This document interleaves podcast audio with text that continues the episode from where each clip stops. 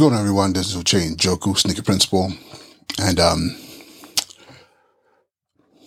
today I want to talk to you about a question that I get quite often as a principal, and more so now than I ever had before in the past.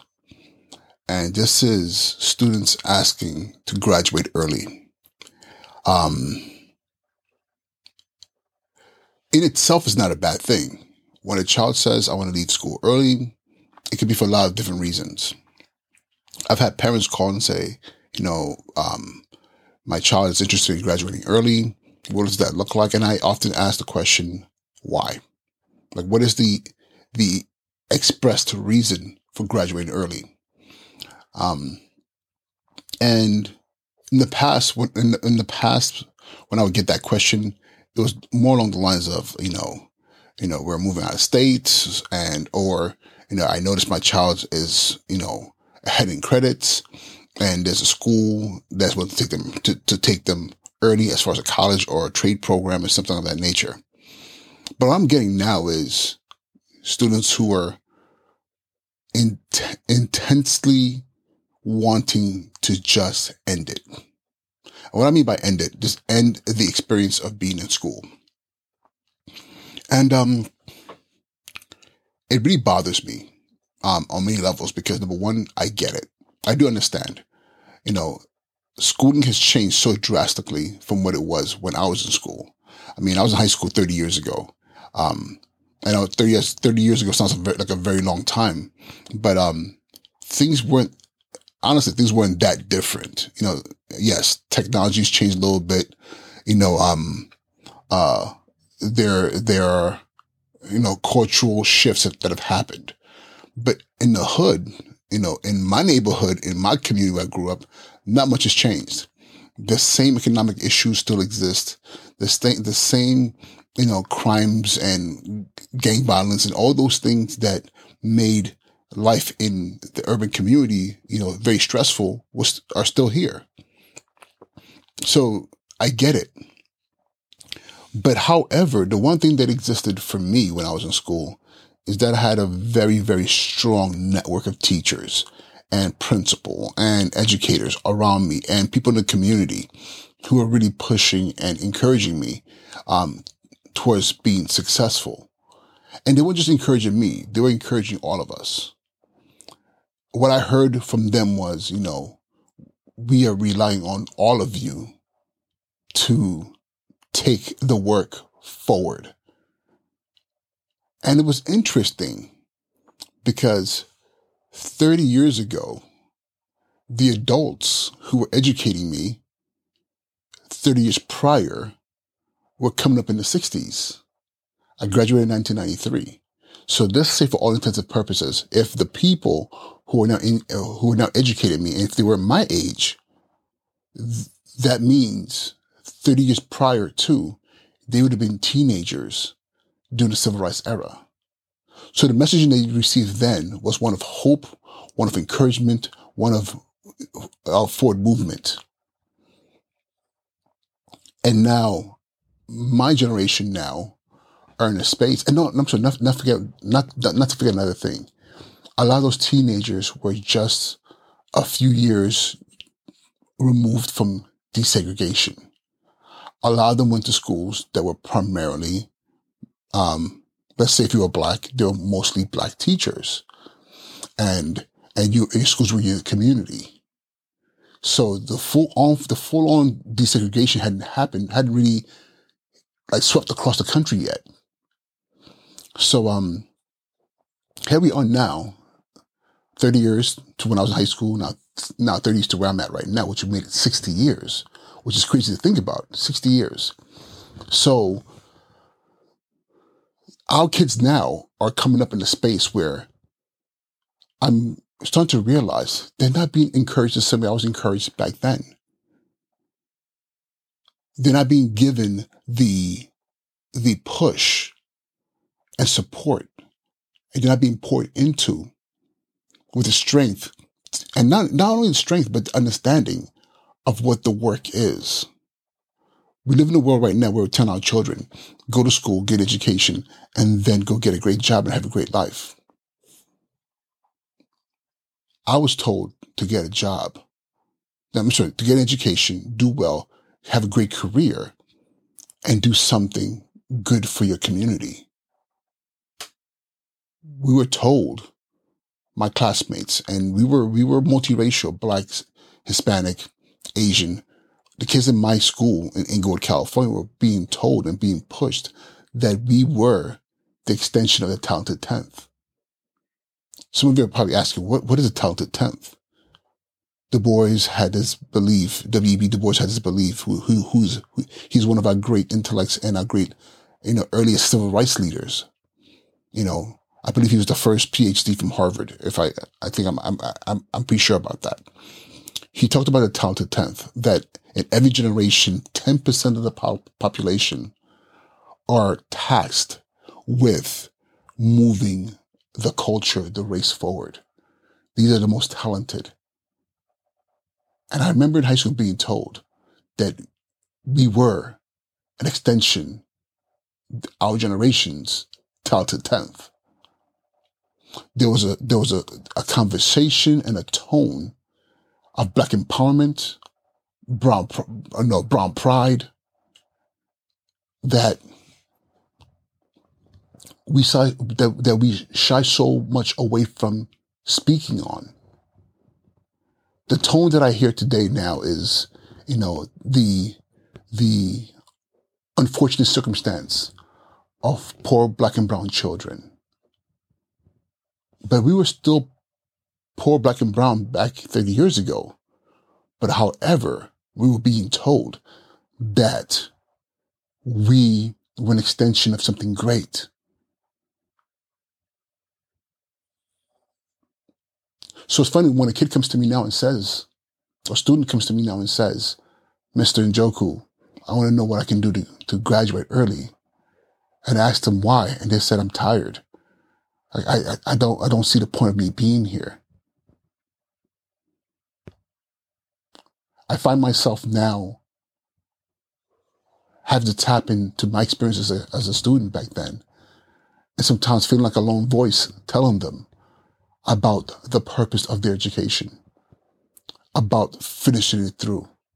See, in my school, I have intentionally poured resources into the transition plan for our students from high school and beyond. And part of that process is this. Every senior, the goal, the goal is that every senior graduating is graduating with the choice an option of going to college.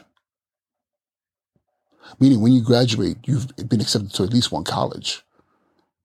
And not just accepted, that you have the financial aid, pack, the financial aid package sitting there. And you have a clear understanding of what your options are. So if you choose to go to the military and not go to college, it's after a very in-depth conversation, understanding what's on the table, what the offer is, and what this means for your future the why has been discussed. The next steps have been discussed.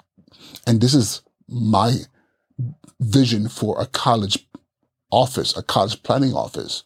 My college coordinator, Mr. Rankin, is an amazing man. This, this guy has, this man has looked at every child as an individual and said, what does, what does he need? What does she need? What, they, what does he need? What does she need?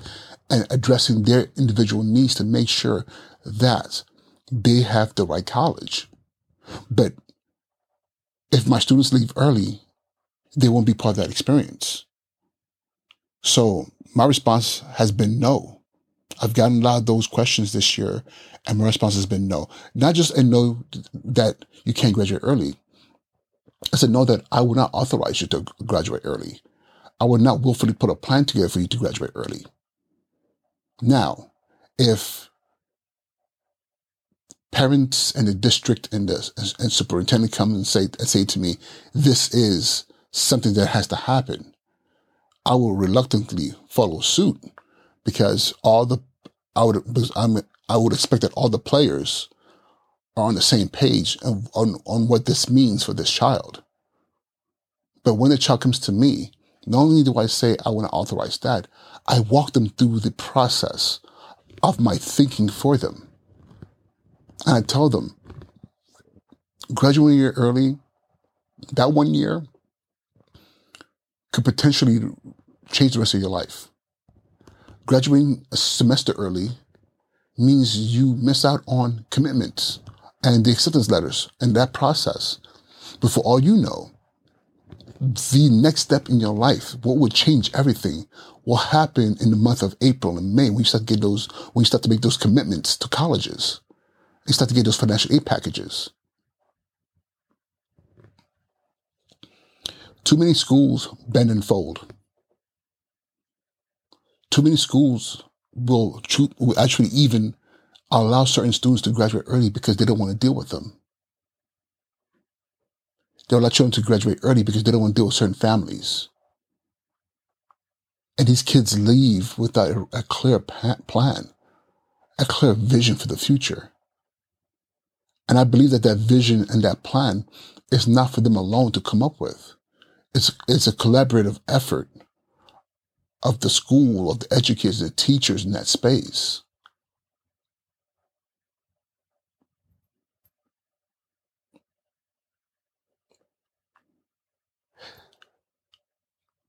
There's so much, I should bet it, there's so many layers to this.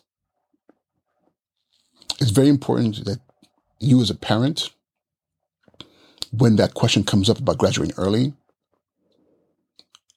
that you have a very in-depth conversation, not only with your child, but with your child's school.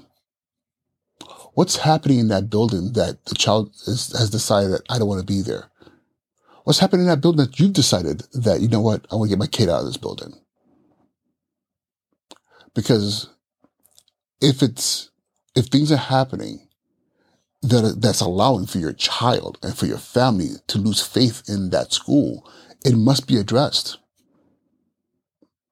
We cannot have the mentality of, oh, it's just my child. Because if, if your child is going through that, that means many children in our community are going through that in that school. And that's not acceptable. One of the things that I think is also very important, principals, teachers, when you're having this conversation with students, make sure you're having the right conversation with students. One of the things that I've never shied away from doing is really telling my story to my students, letting them know that Mr. Njoku, before being Mr. Njoku, was Uche. And Uche was once upon a time a kid in high school. And I went to a high school in the, in the city of Los Angeles, South Bay, in Inglewood. And that community had its issues. There was poverty there. There was struggles there. There was gang violence. There was death. But however, I had amazing teachers that poured into me. Even at my lowest moments, they spoke life into me. They told me their stories. They, they, they literally would tell me what they envisioned for me. And it would spark things in me at my lowest moments, at the moments that I thought that um that I had nothing left. Those words of encouragement, those words of wisdom, literally gave me life. And often just enough to take another step, another step, another day, until I graduated. I'll tell you this. When I was a, when I was, I think, a freshman or sophomore, first of all, I used to appreciate, I, I now appreciate the fact that in high school, you know, that I had so many teachers that were black and, and Hispanic. So many teachers that lived in my community or neighboring communities. I, pre- I now appreciate the fact that I could go to the store and run into one of my teachers, like, like a normal person, because they lived in the community. I could appreciate the fact that quite a few of my teachers went to the same high school. They were natives to Inglewood, California. And that said, said a lot for me because I saw them in their element. Know, I remember um, not knowing what my teachers were doing when when uh, my teachers who were accused would throw up, you know, would, would throw up, you know, would throw up, throw up the the sigh, you know, when my teachers who were Kappas would, you know, one day a teacher who, uh, that I had who was a Kappa, you know, came to school and was walking around the whole school that day with a, with a candy strap kid in his back pocket. I thought he was losing his damn mind. You know, then I hearing whispers of alpha men, you know, AKAs. But not only that, teachers who would sit with me during lunchtime and talk about, you know, politics and the things that need to happen to change the, the movement of our community. These teachers and intellectuals were pointing into me based on their experiences over the span of the of the 90s, 80s, 70s, and 60s. Because they could say, when I was a teenager, I saw this happen. I had teachers who said I was there when I turned the TV on and heard the announcement that that the King had been assassinated. Assassinated. I, I remember watching TV, or I was living in New York when when Malcolm was assassinated. I remember the marches. So I wasn't learning from people who were just telling me stories that they had heard or read about. They were telling me things that they had experienced. So these teachers had so much power. And I remember one teacher telling me, you know what? I think, I think, I believe that you're going to be a Morehouse man. I had no idea what Morehouse, what a Morehouse man was. He was like, yeah, yeah, I, I'm pretty sure of it. I was a sophomore. It wasn't until my senior year, actually, by, by, by, by my junior year, I had a clear understanding about, about what and where Morehouse College was because you know, fortunately, I had done a deep dive into Dr. King my um, junior year, understanding where he, where he came from, the schools he went to, you know, and um, Benjamin Mays, his mentor, who's the president of Morehouse College. I, I knew who these people were because my teachers made it a point to put that information into me. It wasn't part of the curriculum, but they put that information into me and my classmates. So when senior year came, Morehouse was definitely on my list of schools to apply to. As a matter of fact, in my mind, Morehouse held held a higher position than a Harvard or Yale or Princeton or Columbia or Stanford or UCLA, USC or Pepperdine. Morehouse had a high position. And I remember when I received the letter of acceptance for Morehouse College. I remember going to school and sharing it with, with my guidance counselor, Miss Jolly. And she came from her table and gave me the biggest hug ever and throughout the day, all these teachers came to me and was, was telling me, congratulations. Wow, we are so proud. You got, you going to Morehouse. I just remember feeling to my, thinking and feeling like this, this feels great. This is amazing. I felt like I was part of something. And over time, I received letters from all these colleges, Fisk, Tuskegee, you know, UCLA, USC, Berkeley, Pepperdine, and the list went on and on and on. I know some of you are like, oh, wow, Mr. Joe is a Morehouse man. No, I am not, unfortunately. When I got when I got all the college acceptance letters, and um, the next step was to look at the financial aid packages. The school that offered me the most the most resources to to enable me to afford going to college was the University of Rochester in Rochester, New York. Rochester, New York. And I'll tell you this, I, my, my heart was broken because I had really believed I was going to go to Morehouse. However, I remember, I actually don't remember, I had another teacher who said, Ah, heard you're going to go to the University of Rochester. I was like, yes, sir. He said, you know, it's cold up there, right? I was like, it is? I, I had an idea, but I really didn't have an idea until I got there. He said, but that's okay. Because there's some pretty famous people who are linked to Rochester. And he said to me, I think that um, Frederick Douglass is buried in Rochester. And I knew who Frederick Douglass was. I said, he is? He said, yeah, he, he, he um, lived there for a time and I'm pretty sure he was buried there. And I think there's something there having to do with Susan, Susan B. Anthony, you know, the leader of the, of the women's suffrage movement. And again, things that I didn't learn from the book, the teachers around me poured into me. So all of a sudden I was like, okay, maybe it's not about them going to Rochester. And it ended up being a pivotal point in my development as a man. Again, I say all this to say your child's school needs to have people like this who are pouring into them continuously.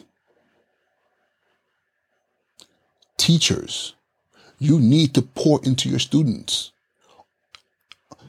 on an emotional, ethereal level, just that granular space of just pouring into them as much as you can. Love, intellect, you know, um, um, that no, no that no, can, that what was the word? Uh, that, uh, can do attitude, pouring into them. This is very important because when you do this, you give them, you give them a direction to move into. You're giving them a purpose. And you will have students who will come to you and say, I, I, I don't want to do this. I, I want to leave. You have students who want to drop out. But ask yourself, what have we done as, as the educators, as the teachers, as the administra- as administrators? Are we just running a business called a school building for the, for the, for the district? Or are we establishing a community of surrogate parents and elders that, is, that are ensuring that our children are being fully equipped to face the future. I know that um, a lot of us are saying, a lot of us will say that, um, you know, like in my case, I can easily say the past 30 years of my existence was nothing like the 30 years of the, the, the prior 30 years of existence of my teachers and my principal and what they saw. No. Every generation has pivotal points. I have shared with my students, you know, the day that I walked out of football practice, you know, hearing on the radio that the officers who were responsible for the beating of Rodney King were found not guilty. And I also remember the next week or so, even longer, that my city turned into a battleground and buildings were burning. There were signs on, on businesses that said black owned so that people could avert having their stores trashed or and destroyed, including my mother's. So I share that story with my students, letting them know that Black Lives Matter didn't start, you know, in, during their era. It started, you know, doing civil rights and it continued through my generation and continues on. I talk about the economic status of our communities and how it hasn't changed that much. Uh, what do and have conversations about what do we need to do to change that? What is what are what are, what are our individual responsibilities? I chose to be an educator, not because it's going to make me it's going to make me a, a billionaire, because maybe I can aid in creating the next billionaires who will come back and pour into our community and elevate us.